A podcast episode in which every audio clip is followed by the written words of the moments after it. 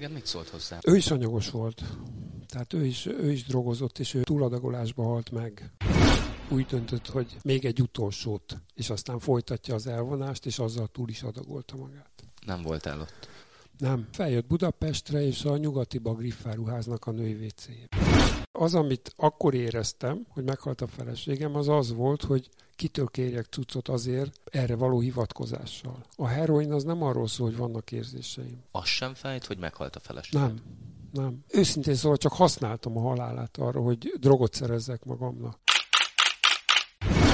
Háromszor ült börtönben, kétszer Magyarországon, egyszer pedig Brazíliában, ahol egy kiló kokainnal a gyomrában bukott le a reptéren. A brazil börtönben megtért, és miután leülte a büntetését, Magyarországon kezdett tényleg új életet. Ez itt a Selfie, a Szabad Európa podcastje. Bátori Róbert vagyok. Szülek Istvánnak négy munkahelye van, dolgozik pékségben, segít az ukrajnai menekülteknek, szakemberként segíti a függőséggel küzdőket a fiatalkorúak drogterápiás otthonában, és a baptista szeretett szolgálatnak is dolgozik. István 15 évig volt heroinista és árulta is a kábítószert. Az első felesége túladagolásban halt meg, de István csak 10 évvel később realizálta igazán az elvesztését. Amikor másodjára is börtönbe került, feleségül vette a hozzá bejáró pszichológus nőt. István szenvedélybeteg, aki már sok-sok éve tiszta, és a heroint a futásra cserélte, olyannyira, hogy szeptemberben indul a berlini maratonon azt hallottam, hogy a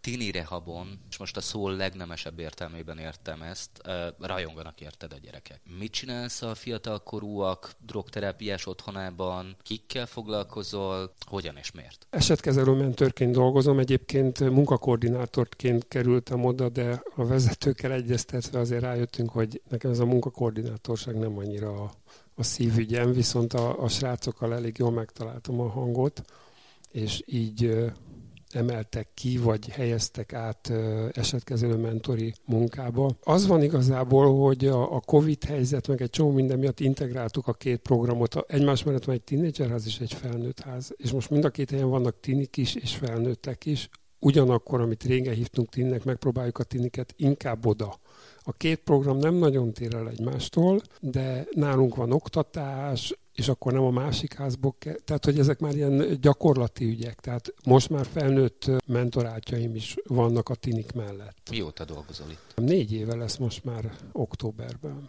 Milyen gyerekekről, milyen felnőttekről beszélünk? Milyen függőséggel kerülnek be ide? Hát a, a legjellemzőbb azért most már ezek a designer drogok, biofű, meg, meg ilyesmi. Van egy részük, aki, aki gyógyszer és alkohol probléma, ami meglepő egyébként, hogy, hogy 17 éves gyerek is van ott alkohol problémával, és 40 éves is bio, tehát hogy, hogy nem feltétlen életkor szerint oszlik ez meg, hogy a fiatalok ezt, az idősebbek azt. Ami nagyon ritkán esik be hozzánk, az, azok a klasszikus drogok, tehát a kokain, heroin, ezek valahogy, valahogy kicsúsztak a, a rendszerből. Szerintem már nincsen olyan jelentősen ö, jel, tehát nincs, nincs annyi belőle, mint régen, mert hát ezek olcsóbbak, ezek a designer cuccok.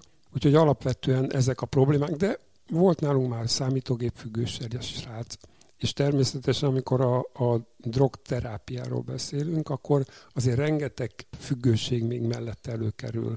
A pornó, a kapcsolati problémák, a társfüggőség, tehát ezek, ezek mindig kapcsolódnak hozzá. A fő célom a mentorás közben nem feltétlen az, hogy leszoktassak valakit a drogról.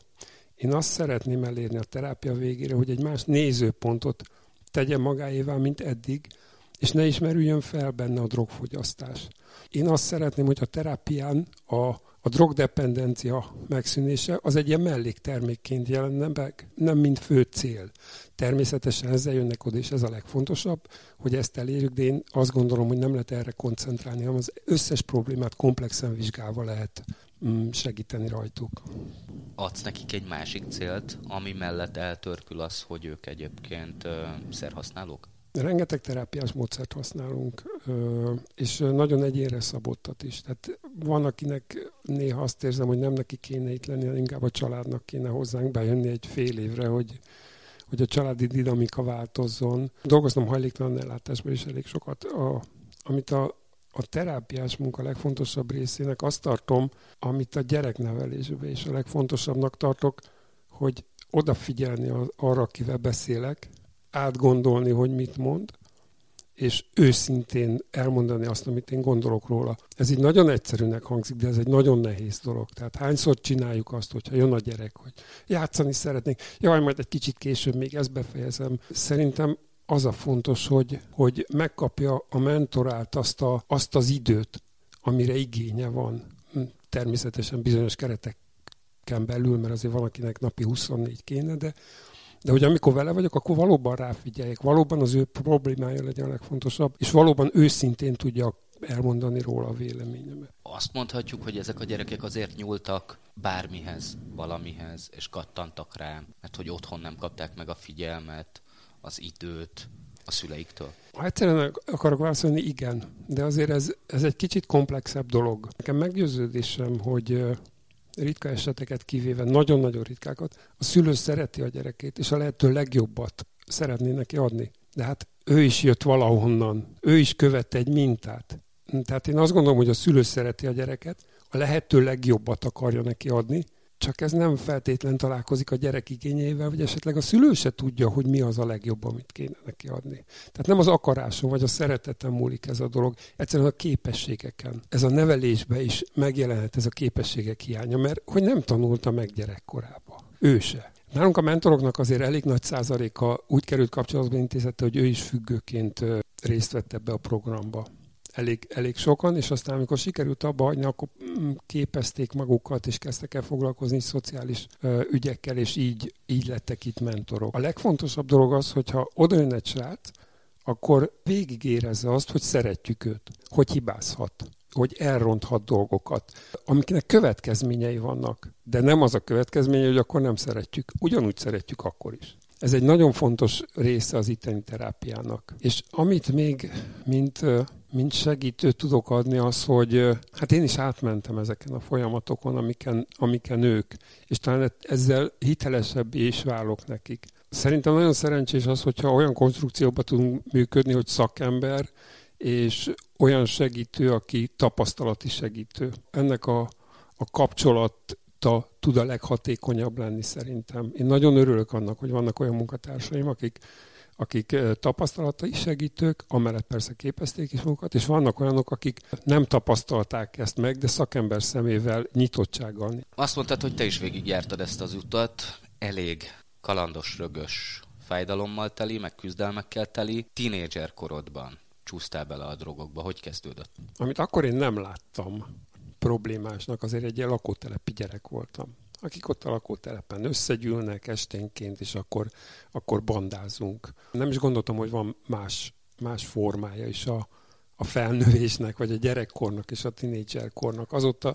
sokat megtudtam, hogy vannak, akik azért nem ezt csinálják, de akkor nekem ez természetes volt. És így kezdtem el azért idősebbekkel barátkozni. Volt például egy barátom, aki intézetbe volt, és utána fiatalkorú börtönbe került, az alatt halt meg, amíg, amíg én ott nem is tudom, talán 15 éves voltam akkor. És egy fontos igazából egy két vagy három évvel volt idősebb nálam, mert ugye még fiatalkorú börtönben volt, tehát tudja, hogy nem volt még 18, de én, én egy kicsit így felnéztem rá, egy ilyen kis példakép volt nekem, mert hogy olyan egyenes volt, és olyan kemény, olyan igazi, hú, ez egy tökös csákó. A baráti köröm is így kezdett el kialakulni. Ezek az intézetisek, és mentünk a koncertekre, és akkor ott iszogattunk, és tomboltunk, és aztán a, hát a konkrét dolog az igazából úgy történt, hogy koncertre megismerkedtem egy lányjal, akik akkor már füveztek, és akkor én is elkezdtem füvezni velük, meg akkoriban még azért nem ilyen drogok voltak, de azért ilyen kodein, noxiron,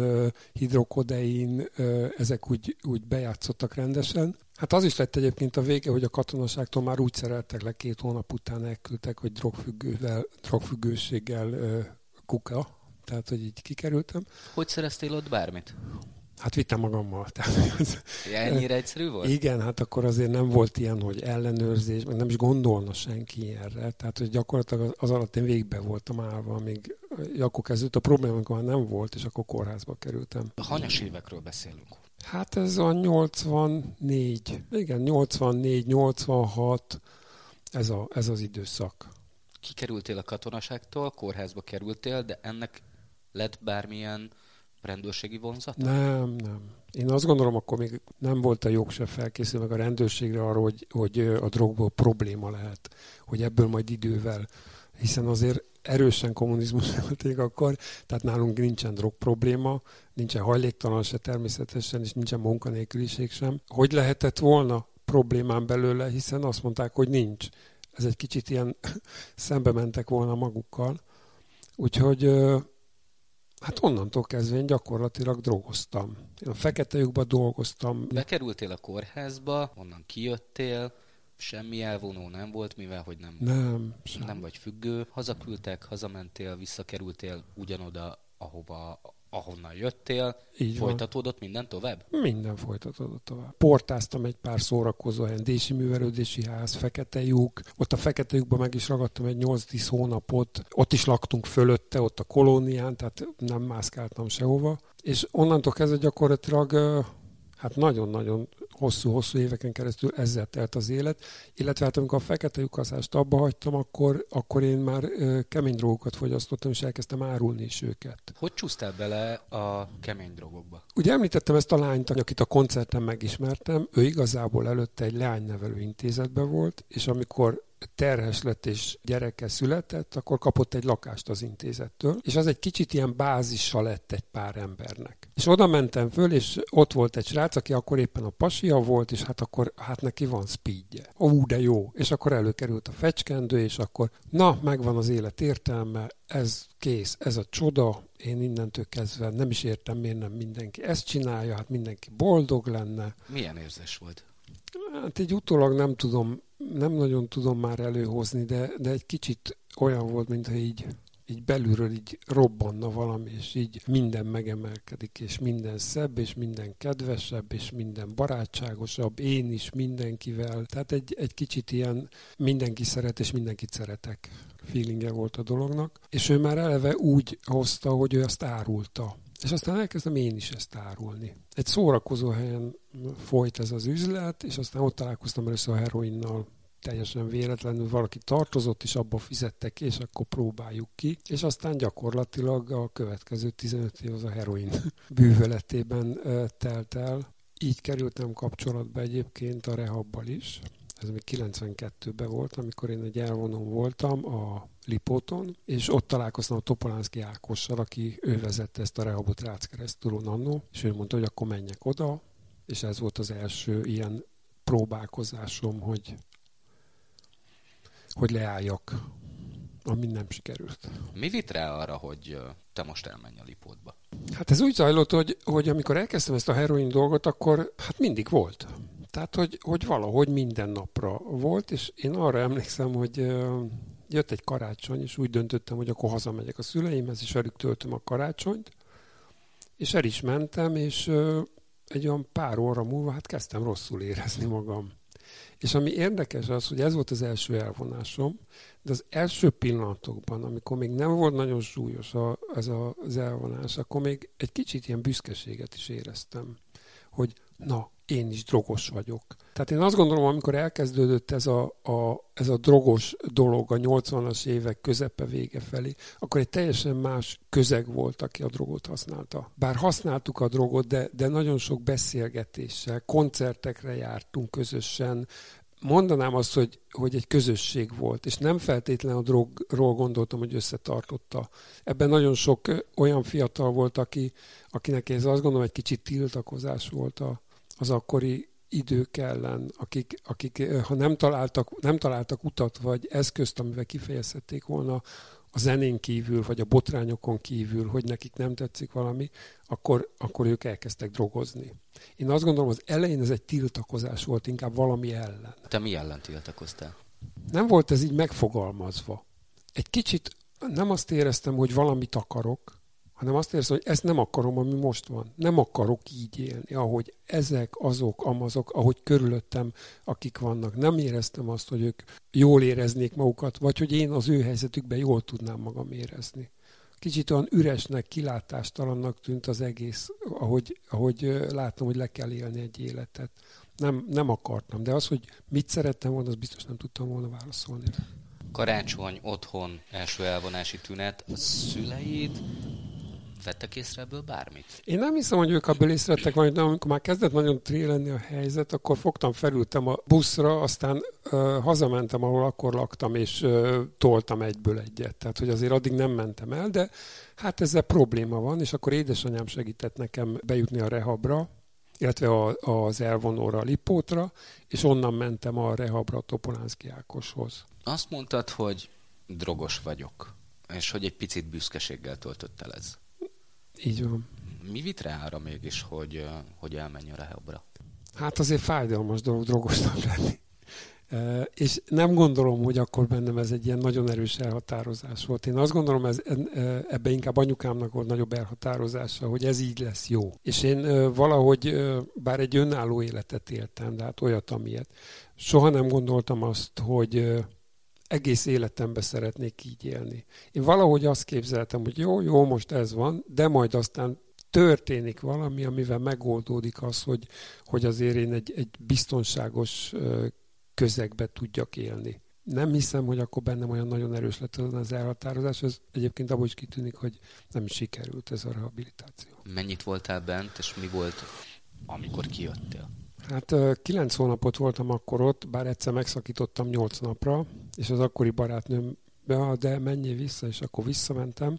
Hát az is már, amikor először eljöttem, az is úgy, úgy történt igazából, hogy kb. egy másfél órát tudtam tiszta maradni, hazajöttem a vonattal, elmentem arra a szórakozó helyre, és ott kértem az egyik árustól anyagot, és már nyomtam is. A második alkalommal pedig, amikor eljöttem, hát nem nagyon volt elképzelés, hogy mit fog csinálni, azt gondoltam, hogy nagyon sokan a rehabon, és ezen szerintem a 99% végigmegy, már rendben vagyok, én már túl vagyok rajta, milyen jó lesz, megyek majd a koncertekre, itt most edzettem egy kicsit, piázunk, csajozunk, fú, mekkora buli lesz. Az egy érdekes dolog volt, hogy kikerültem augusztus elején a rehabról, és akkor ismerkedtem meg az első feleségemmel. Hát az akkori társaságom az egy ilyen hajón nem tudom, hogy kerültek oda, valamelyiknek az őr, őrizetére bízták ott a Margit szigeten egy hajót, és akkor ott oda mentem, és ilyen pankok ugráltak a vízbe, ittak a vízét, tehát őrület volt, és jött le egy lány, akit nem ismertem, egy kutyával, hova mész kutyát sétáltatni. Elkísértem, beültünk egy moziba, megkértem a kezét, három nap múlva bentünk az önkormányzathoz, és egy hónap múlva összeházasodtunk. És akkor onnantól kezdve együtt éltünk. És ez volt az az időszak, amikor elkezdődött az, hogy elkezdtem árulni. Tehát ez volt a, ennek a kezdete. Kézenfekvőnek tűnt az, hogy árulod is? És fogyasztod is? Mm, ez megint nem egy ilyen, egy ilyen átgondolt dolog volt, és nem, nem úgy mentem ebbe bele ebbe az árulásba, hogy én most árus leszek ez így, így apránként történik. Nincsen éppen cuccom, és akkor mászkálok, és figyelj, tudsz adni, na, most már nem adok, mert sokat tartozol, találkozol, figyelj, nem tudsz akinek, de én tudok, de akkor, akkor segítek neked, és akkor adjál belőle, és aztán gyakran mentem az árusokhoz, akkor ilyen albánok, szerbek árultak ott a Blaha tér környékén, és akkor egy idő után, á, odadok neked ennyit, és akkor árult ki, és akkor majd elszámolsz a végén a pénzzel. Tehát ez valahogy így, így történt, nem egy ilyen, hogy na én most árus leszek, és úgy, úgy belesodródik, na jó, ezt még megcsinálom, és valahogy mindig ott van, legalábbis nekem mindig ott volt, hogy de aztán majd ennek véget kell vetni. Tehát majd abba kell hagyni a kábítószerezést, nem lehet így élni, majd egyszer valamit változtatok. Feleséged mit szólt hozzá? Ő is anyagos volt. Tehát ő is, ő is drogozott, és ő, ő túladagolásba halt meg. Nem sikerült neki ezt a dolgot elengedni. Úgyhogy ő, ő bele is halt ebbe. Ez azután történt, miután drogterjesztésért börtönbe kerültél, és utána kijöttél. Az alap az volt egyébként, amire gondolsz, hogy én tiszta vagyok, tehát akkor mi lenne, ha most ő is leállna, és akkor tisztán megpróbálnánk együtt élni. És akkor elment a nagypapájának a vikendházába fájdalomcsillapítókkal, altatókkal, hogy ő most megcsinálja egyedül az elvonást, addig én tiszta maradok, és akkor majd közös élet együtt. Tehát ez lett volna a cél. Ugyanakkor hozzá kell tennem, hogy abban a pillanatban, hogy elindult, én már anyagoztam. Tehát, hogy ha ez sikerült volna neki is, akkor is csak ahhoz jött volna vissza, ha megint anyagozik. De ő egy pár nap után úgy döntött, hogy még egy utolsót, és aztán folytatja az elvonást, és azzal túl is adagolta magát. Nem voltál ott? Nem. Feljött Budapestre, és a nyugati Griffáruháznak a női WC-jébe. Hány évet éltetek együtt? Hát négyet. De abból két évet börtönbe töltött.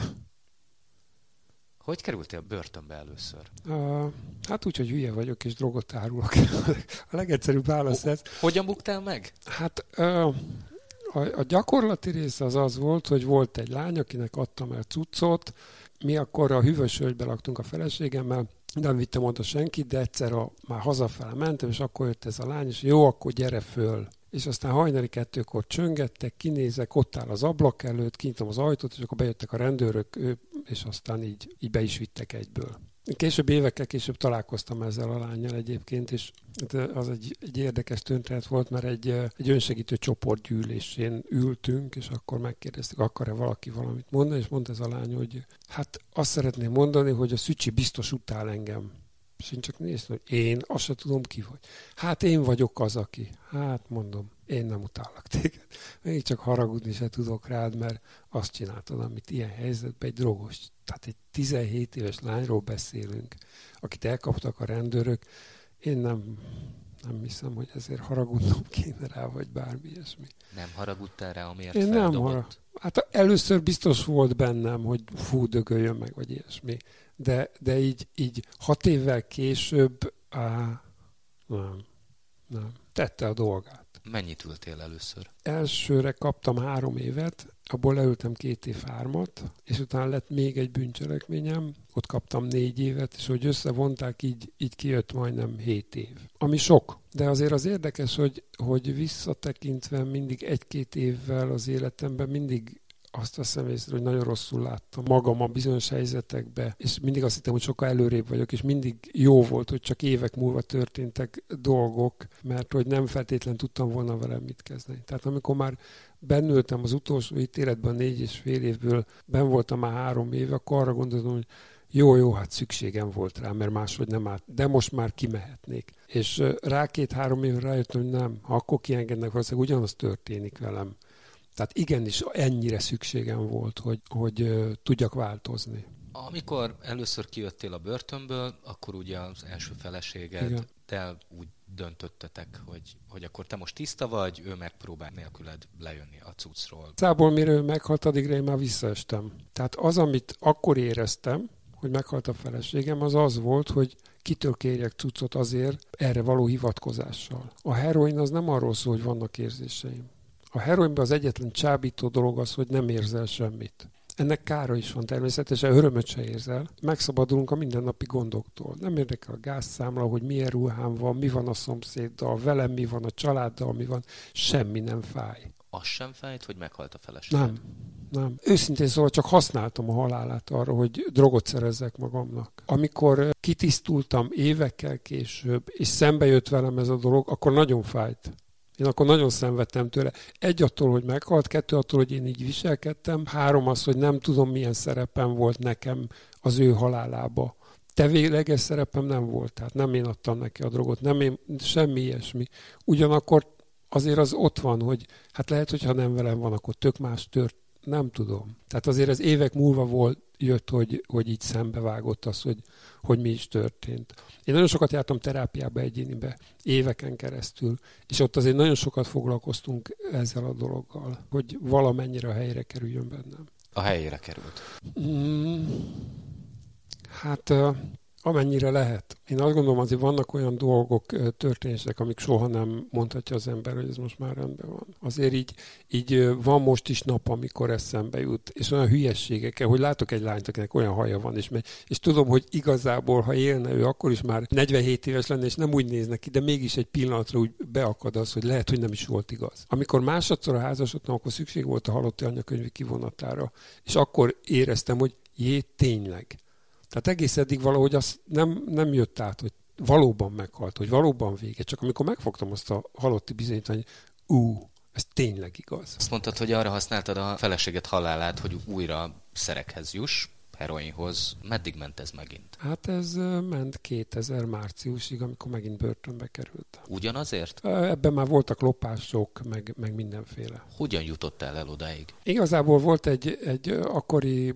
barátom, legalábbis azt gondolom, hogy, hogy az volt, és talán még most is az egyébként, aki betörésekből élt. És nagyon sok pénzt keresett vele. És akkor ő vitte el magával, és ő mutatta meg, hogy hogy kell ezt a dolgot csinálni. Hogy kell csinálni? Hát, hogy feltöri az ember az árat, bemegy, összeszedi, ami van, és elviszi. Az az érdekes, hogy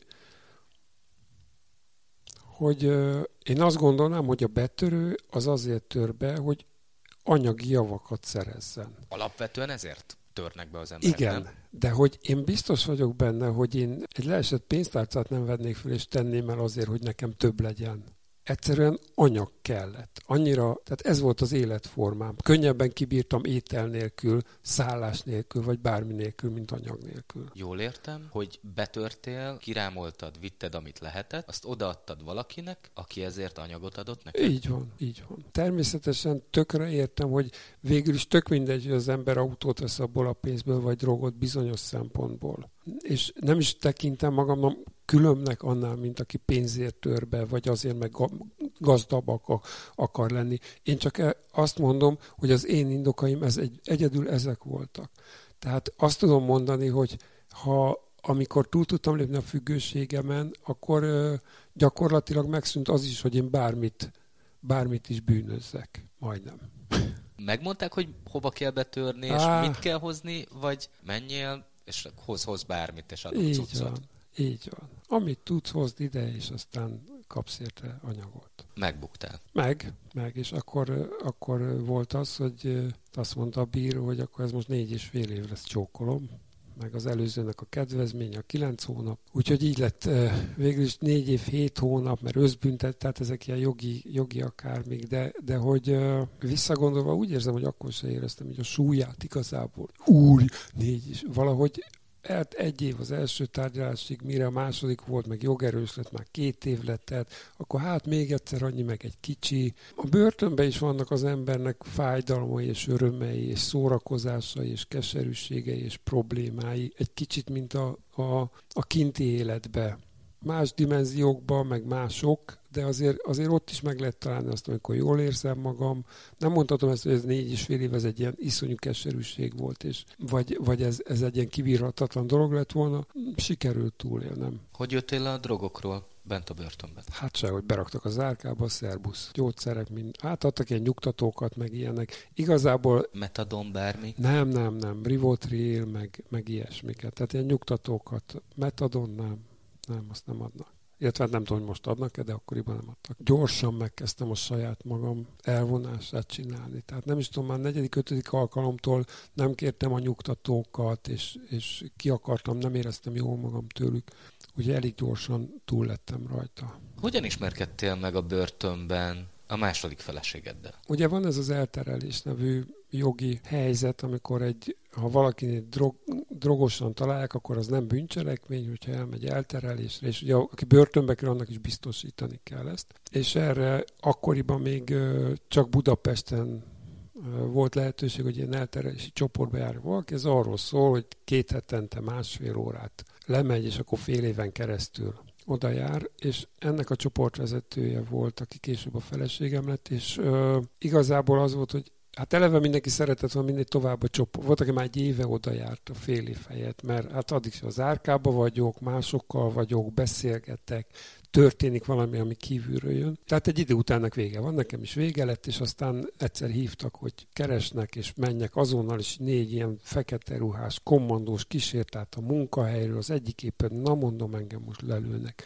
És aztán kiderült, hogy mindössze annyi történt, hogy, hogy a pszichológus szeretett volna szakdolgozatához velem teszteket csinálni, meg bármi ilyesmi, ami egy kicsit a drogfüggőségről szólt. És aztán, aztán ő lett a feleségem, de hogy, hogy ez egy kicsit ilyen bonyolultabb dolog, mert szerintem ő is egy nehéz helyzetben volt a magánéletében. Én egyértelmű, hogy egy nehéz helyzetben voltam. Valahogy, valahogy megtaláltuk azt a hangot, amivel mind a ketten tudtunk egymásnak segíteni. Na, meséld el a romantikát, mert most már nagyon kíváncsi vagyok rá, hogy a börtönfalai között úgy, hogy te a rácsokon belül vagy, ő a rácsokon kívül, hogy jöttetek össze? Ő kapott egy engedélyt az országos parancsoknál, ságtól, hogy riportot folytathat velem, és igazából ő beadta ezt a kérelmet, hogy két-három alkalomra, de úgy jött vissza a kérelem, hogy engedélyezzük, hogy, és nem volt. És aztán hetente bejött hozzám, kaptunk egy irodát, és akkor ott, ott hát rengeteget beszélgettünk. Volt mondani valója nekem is, neki is. Egy kicsit csodáltuk egymást. Tehát, hogy egy ilyen, én azt gondolom, hogy, hogy ez egy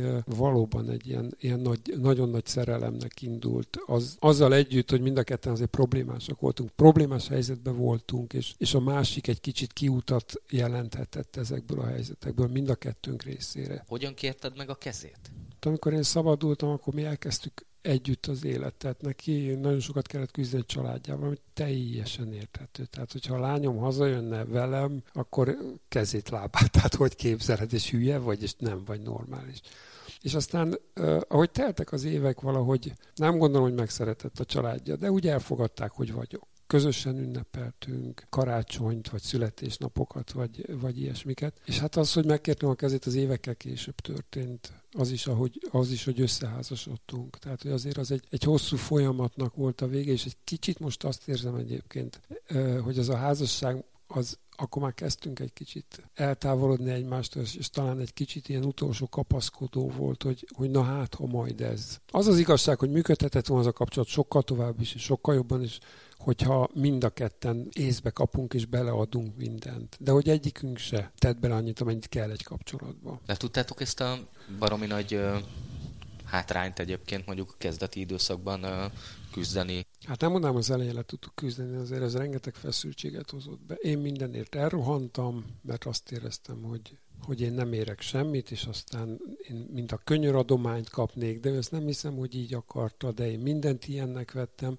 de hát azért én évekig elkezdtem terápiába járni, és azért évekig jártam oda, hogy, hogy egy kicsit önismeretre, kicsit önbizalomra, kicsit a magam elfogadására val tudjak dolgozni, és azt gondolom azért ez sokat segített abba, hogy, hogy ez a rész egyre jobban működött a kapcsolatunknak. Ugyanakkor azt is gondolom, hogy hát azért lett egy változás. Tehát, hogy a kezdeti állapot, ő a segítő, én a segítségre szoruló, azért én, én, én azért végeztem képzést, azért munkahelyem lett, még jobb munkahelyem lett, megbecsültek ott, és nem foglalkoztunk azzal, hogy, hogy változott a viszony. Tehát, hogy kezdtünk egymás mellé kerülni, és szerintem egy kapcsolatnak ezt fel kell dolgozni, akár külső segítséggel, akár mi ezt nem léptük meg. És milyen érzés volt az, hogy úgy jöttél ki, hogy tiszta vagy, megfordult ez a fejedben, hogy esetleg kell valami? Nem.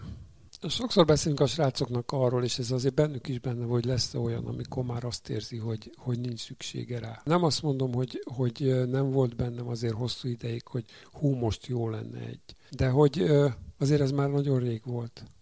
Én, én most jelen pillanatban azt gondolom, hogy nincs az a csábítás, aminek ne tudnék ellenállni, mert nem csábít. Tehát, hogy, hogy nem, nem érzek semmiféle csábítót, inkább a droggal kapcsolatban ilyen elkeseredett vagy szomorú érzéseim vannak, de semmiképpen nem az, hogy, hogy, hogy jó lenne. Nem is tudom elhinni, hogyha én most használnék, akkor jól tudnám magam érezni. Kizártnak tartom.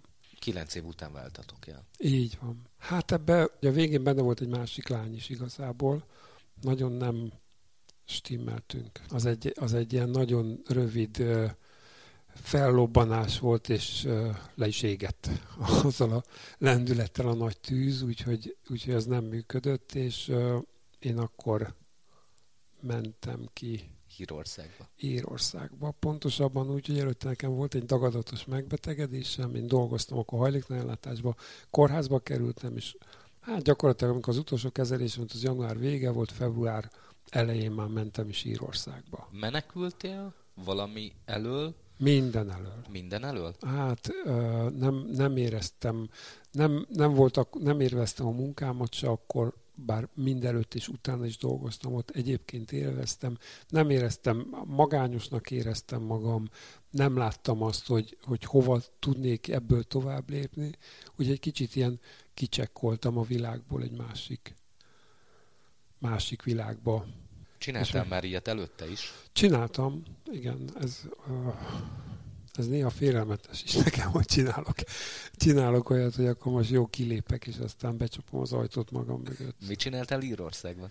Egy húsfeldolgozóba ilyen szalagmunkát gyakorlatilag. Nem értettem hozzá, de, de azért ez nem volt egy ördöngőség, és nem azt a részét végeztem, ami szakmai kellett, hanem azt, ami már inkább ez a ez a betanított rész. Itt vágd el kétszer, és dob bele a dobozba, körülbelül ez volt napi 8 órába, 5 fokba. Nem szerettem. Nem feltétlen akartam még abba hagyni, amikor, amikor abba hagytam. Hamarabb jöttél haza, amit kellett volna? Uh, nem, igazából hazajöttem a kontrollra a dagadatos megbetegedés miatt, és aztán akkor találtak egy újabbat, amivel, amivel elkezdtek kezelni engem. És a két kezelés között mondták, hogy igen, jó haladunk, de most egy hónap pihi, és egy hónap múlva akkor folytathatja. És akkor volt az, hogy hát nem voltam jól. Tehát lelkileg nem éreztem a toppon magam. Az, hogy, hogy egy az, hogy itt voltam, semmi félretett, most menjek haza, a kezelés után azért annyira nem voltam fit, hogy én dolgozni tudjak. Vagy Kemóról beszélünk? Igen, igen, igen. Hogy én most 8 órát álljak egy szalag mellett. Tehát egyetlen, hogy pénzt ott nem tudtam keresni. Itthon a szüleimmel még olyan volt a viszony, hogy nem nevezném barátinak. Tehát hozzájuk nem mehettem, és akkor találkoztam egy, egy nagyon-nagyon-nagyon régi barátommal, akit gyerekkorom óta ismerek, és aztán együtt anyagoztunk, és együtt voltunk börtönbe, minden ilyesmi. És valami egészen jót találtatok ki megint. Igen, csodálatos. Ő egyébként eltávolodtunk egymást, amikor utána szabadultam, én ugye a feleségem lett, és eltelt azóta 11 év, ő az alatt börtönbe került Indonéziába, Németországba, Angliába, a francia Gájánán és ő, ő így élte az életét akkor. De amikor találkoztunk, tesóm, jössz hozzám, semmi gond, van kaja, el ott egy hónapot. És akkor jött az ötlet, hogy kéne valami pénzt keresni. És akkor jött az a remek ötlet, hogy ö, csempészünk kokaint Brazíliából. És akkor én fel is ültem a repülőre, találkoztam ott egy perui sráccal, ott laktunk egy szállodába, és akkor hoz, hoztunk egy kiló kokaint, és akkor azt becsomagoltuk, és lenyeltem, és le is buktam vele. Már Brazíliában bebuktad? Igen, igen, igen. Hogy? Hát valahogy azért az egyértelmű volt, tehát hogy egy kelet-európai férfi kimegy Brazíliába két hétre egyedül, és utána hazautazik, ez háló, háló, te mit csinálsz? Tehát ma gyakorlatilag Brazíliába úgy megy az ember, hogy összegyűjti a pénzt, a repülőjegy oda-vissza két millió forint, ott viszont fillérekből meg tud élni. Tehát, ha már megveszem a repjét, akkor ott maradok két hónapig, és akkor legyen brazil. Teljesen abszurd volt, és ebben benne volt az, hogy nem voltam jó állapotban, pszichéssel, lelki, semmiféleképpen. Lenyeltél egy kiló kokain? Igen, így van. Az nem kevés. Hát nem, az nagyon sok. És mennyibe került ez nektek? Ez 40 ezer euróba került ott. Kapásból kiszúrtak a reptéren? Lecsuktak, aztán, hát ezt a részt most hagyjuk. Egyetlen egy jelentősége van, hogy találkoztam ott egy holland lelkészsel, aki, aki beszélt nekem a hitről, és én eljutottam oda, hogy a hittel nekem nagyon érdekes a kapcsolatom. Én Ráckeresztúron találkoztam először hívő emberekkel. És a, az én a képem az volt a hívő emberekről, hogy hát ilyen balekok, ilyen szerencsétlenek, imádkoznak egyfolytában, sötét ruhába, rossz kedvűen, és aztán találkoztam ott a hívő emberek, és jé, hát ezek jókedvűek. Jé, ezek jól érzik magukat. Jé, ezek mennyit röhögnek, jé, ezek nem szomorúak. Aztán ezt így félre raktam, és ott pedig, amikor beszélgettem ezzel a, ezzel a pappal, akkor azt mondtam, hogy oké, okay, mentem a saját fejem után. Most csináljunk valami mást. Akkor próbáljuk ki. Tessék, van Isten. Mondjad, mi legyen. Én leülök, hátradőlök, és akkor történjen, aminek kell, én kérni fogok tőled. És hát az van, hogy azóta jól vagyok. Az van, hogy azóta, mióta kitoloncoltak, és leszálltam a Felihegyi reptéren ö, ö, 7000 forinttal a zsebembe, este fél tizenegykor, azóta eldöntöttem, hogy bizony nem teszek olyan dolgokat, amikről tudom, hogy helytelen. Egyértelmű, hogy drogot csempészni helytelen. Hát ez, mi ebbe a kérdés?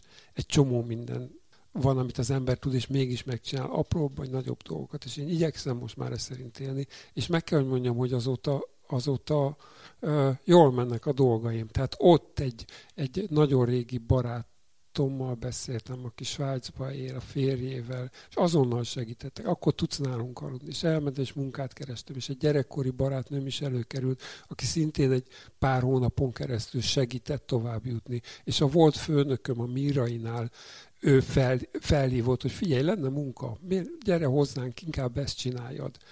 És így, így alakulnak. És amikor már kezdett kicsit elegem lenni a hajléktalan ellátásból, akkor jött a, hogy akkor munkakoordinátort keresnek, és elkezdtem itt dolgozni, minden rendben van. Hogy lesz egy egykori heroinistából maratonfutó? Hát nem áll ez olyan messze egymástól. Az egyik része az, hogy vannak közös meccéspontok? Hát szenvedélybeteg vagyok. Futni is úgy csinálom. Futni is szenvedélybetegként csinálom. Tök jó szerintem, hogyha valaki azt mondja, hogy hetente háromszor elmegyek, futok fél órát. Tökéletes. Nem tudom ezt megcsinálni ha azt tud, ötöt tudok, akkor biztos tudok hatot is, akkor tudok maratont. Múlt hétvégén 52 kilométert futottam a suhannyal az éjszakai versenyen. A másik része pedig, hogy hogy lesz segítő, hát két része van. Az egyik, amit szoktunk mondani, annyi mindent kaptam, hogy most szeretnék visszaadni. Ez csodálatos dolog, és biztos, hogy benne is van. Azért, hogy egy kicsit megvizsgáljuk, 37 évesen valaki minden képzettség nélkül egy 15 éves heroinos múlta milyen terület felé orientálódhat. Tehát nagy valószínűséggel nem leszek mérnök.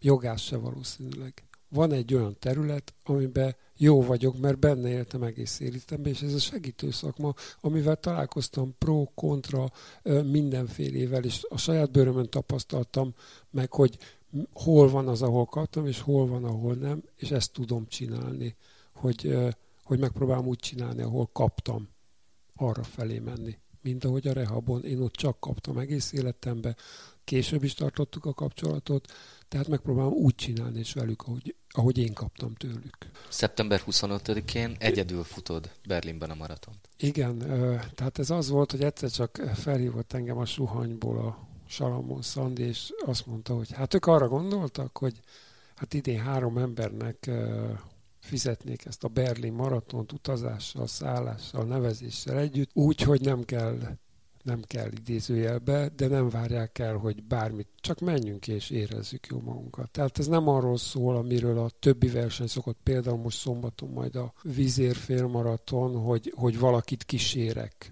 mozgáskorlátozott, látáskorlátozott, vagy ilyesmit, hanem hát gyakor 23-án a szülinapom, és erre ezt kaptam. Ők ezt nem tudták, de, illetve a Szandi tudta, de hogy gyakorlatilag ez a születésnapom, és azt gondolom, hogy, hogy ennél nagyobb, ennél csodásabb ajándékot még nem kaptam senkitől. Ez volt a Selfie itt a Szabad Európán. Bátori Robertet hallották. Köszönöm figyelmüket.